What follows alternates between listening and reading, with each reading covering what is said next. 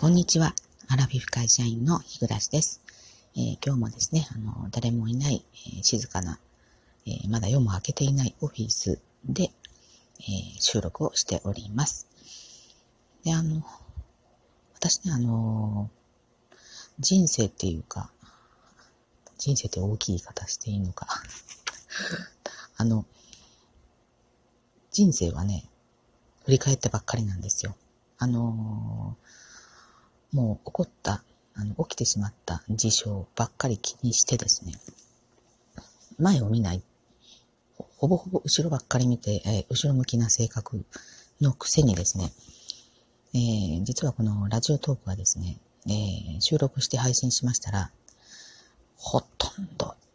ほとんど聞き返したことないですね。えー、あの、万が一ね、聞き返して、えっ、ー、と、変なことを言ってたりとかですね、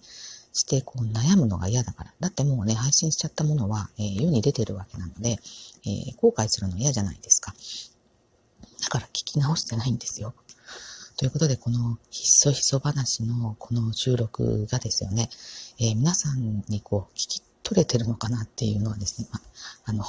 いつも心配しているところではあるんですよね。なんかあの、聞き取りづらくて迷惑かけてないかなとか思いながらですね、だったら聞けよって感じなんですけど、あの、まあ、そう。メンタル弱々なんでね、あの、そう、悩み事をね、これ以上増やしたくないという、まあ、あの、ぼそぼそ話していて聞き取りづらいんですけれども、あの、そんな、あの、おばさんの独り言、あおばさんって言う言うの良くないんですよね。えっ、ー、と、アラフィフのね、独り言だと思って聞いていただけるとありがたいです。で、あの、昨日ですね、えっ、ー、と、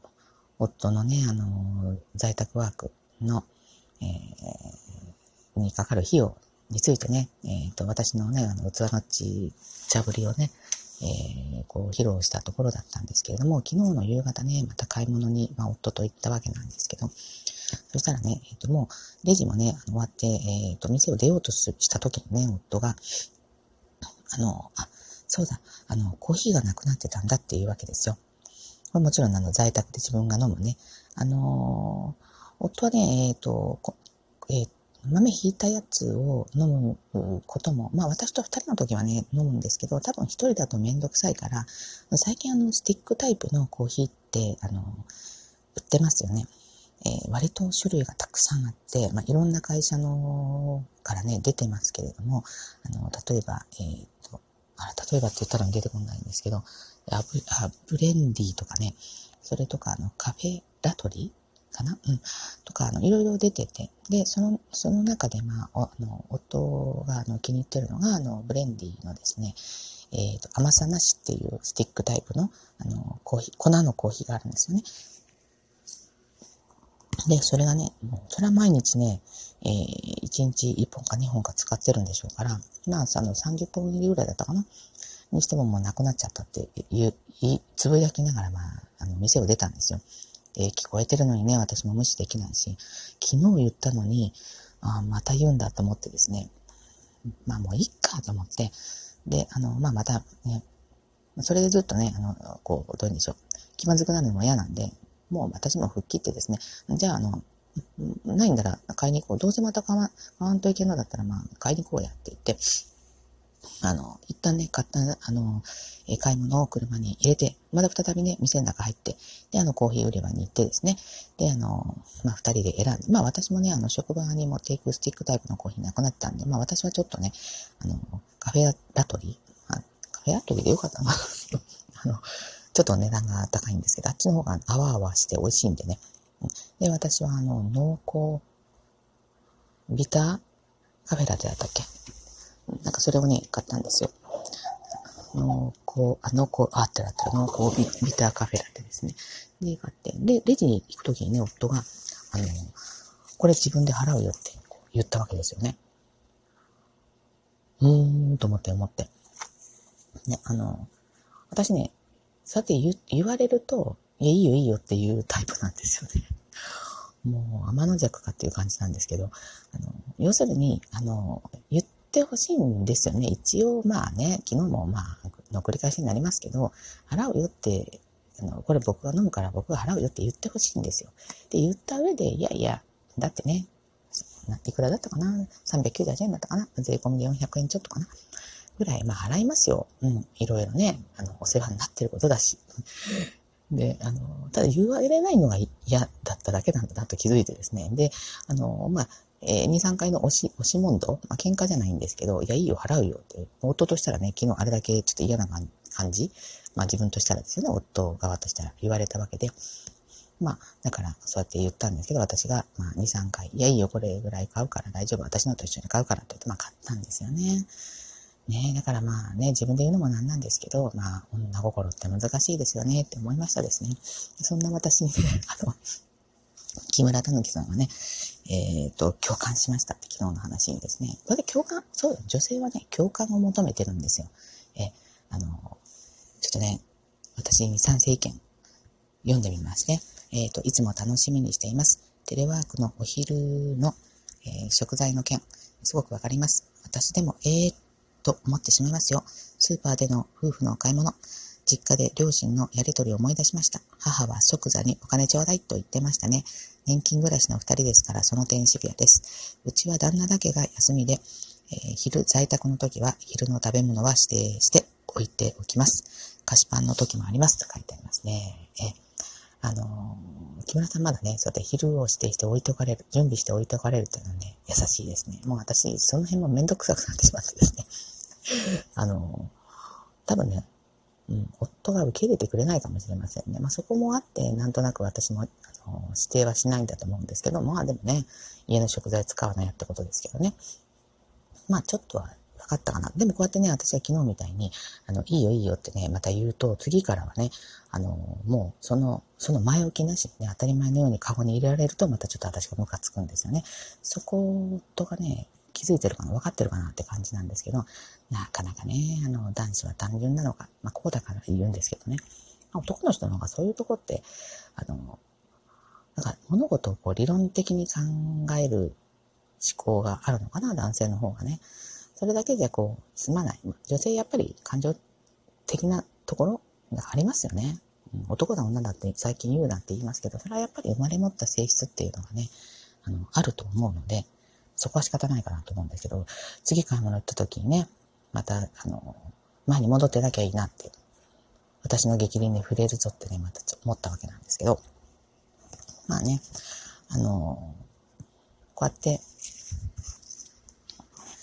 夫とね、まあ、あの、いざこざっていうか、まあね、あの、三十何年一緒に住んでても、まあやっぱりね、でも理解できない部分とか、あの、我慢できない部分も、どうしてもね、ありますよね。これはまあ夫に限らずなんですけど、自分以外の、以外のね、人間っていうのは、もう、本当その別人格なわけですから、自分の思い通りになるわけはないんですよね。それをまあ自分の思い描いてる理想っていうのかな、あの、筋道通りにいかないと、こう、なんか自分の方がバランス崩しちゃうっていうかですね。まあそれ人によって度合いがあるんだと思うんですけど、私は特にそういう傾向が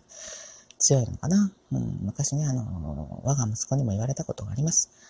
えー、あの、何でもね、自分の思い通りになると思うから、思い通りにいかなかった時に腹が立つんだよとね、あの、我が子にね、教えられましたけれどもね、あの、忘れちゃいないんですけどね。だから、だんだんこう、そういうふうに、あの、思うようにはしてるんですよ。だけどね、あの、まあ、やっぱりこれって性分ですからね、なかなか治りませんけど、まあ、こうやって、あの、いざこざがね、えー、合ってる時、まあこまあ、要するに嫌なことですよね。こう嫌なことが、こう、日々ちょびっとずつあるんですけど、まあ、これも、こう、夫とね、あの、まあ、相手がいるからっていうことで、まあ、あのね、あの、あの世に行くのはね、年齢順じゃないとは言いますけれども、まあ、もしね、私が一人、夫が、に、先に死なれてですね、一人になってしまった時には、こういういざこざがね、結局は、あ、の、これあんないざこざしたなっていうようなね、思い出になるのかなと思ってね、あの、まあ、そういうふうに思えばね、嫌なこともですね、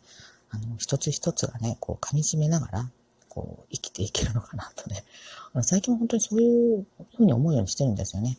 あの、一回一回がもうこれがね、あの、もしかして最後かもしれないなと思いながらですね。まあこれ本当順番じゃないんですよ。あの、別に病気とか寿命でね、あの、死ぬとは限らないし、あのね、あの本当不慮の事故みたいなもので、ありますよね。うん。本当私ね、最近、本当にそういうふうに思いながら生きてるんですよ。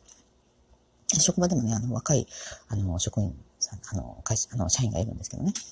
あのその人にも、あの、明日もしね、あの、私が、あの、ここ来なかったらいけないんで、あの、この書類ここに置いとくよ、みたいなことを言うとね、あの、その若い社員がね、あの、笑うんですけど、いやいやいや、わかんないよ、みたいなことでね、あの、あ、何言ってんだかわかんないみたいな顔をされるんですけど、本当ね、そういうふうにしながら生きてますね。はい。で、あの、もう一方ね、昨日、あの、えー、っと、きよさんからお便りね、いただきました。で、あの、読みますね。お返しトークありがとうございました。日暮さんを目指したいのはお世辞でも何でもなくて、日々飾らず嘘のない、えー、多分って書いてある声に、えー、共感するからです。私の収録も聞いていただいてありがとうございます。えー、今後ともよろしくお願いします。ということでですね。しかもあの、今朝ね、ゆうべなんかな 私は今朝聞いたんですけど、あの、きよさんね、あの、私のことについて、なんと、あの、本当に聞いていてね、あの、むずがゆくなるような、まあ、あの、嬉しい、えー、収録をしてくださっていてですね、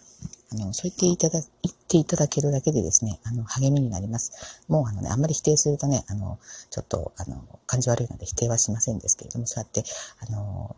思っていただいてるっていうことでね、あの、なんとなくこの、めちゃくちゃな、あの、シナリオのない雑談をですね、また今日も垂れ流したわけです。あの、今後とも、どうぞ、あの、皆さん、あの、よろしくお願いいたします。今日はね、ちょっとこれで、えー、お二方もね、あの、私に、えー、こうやって、あ、あの、ごめんなさい。えっ、ー、と、木村たぬきさんね、共感しました。きよさん、癒されましたっていう、あの、ギフトまでいただいてありがとうございました。えー、最後まで皆さんお聞きくださってありがとうございます。それでは、あの、次回の配信までまたお願いいたします。失礼します。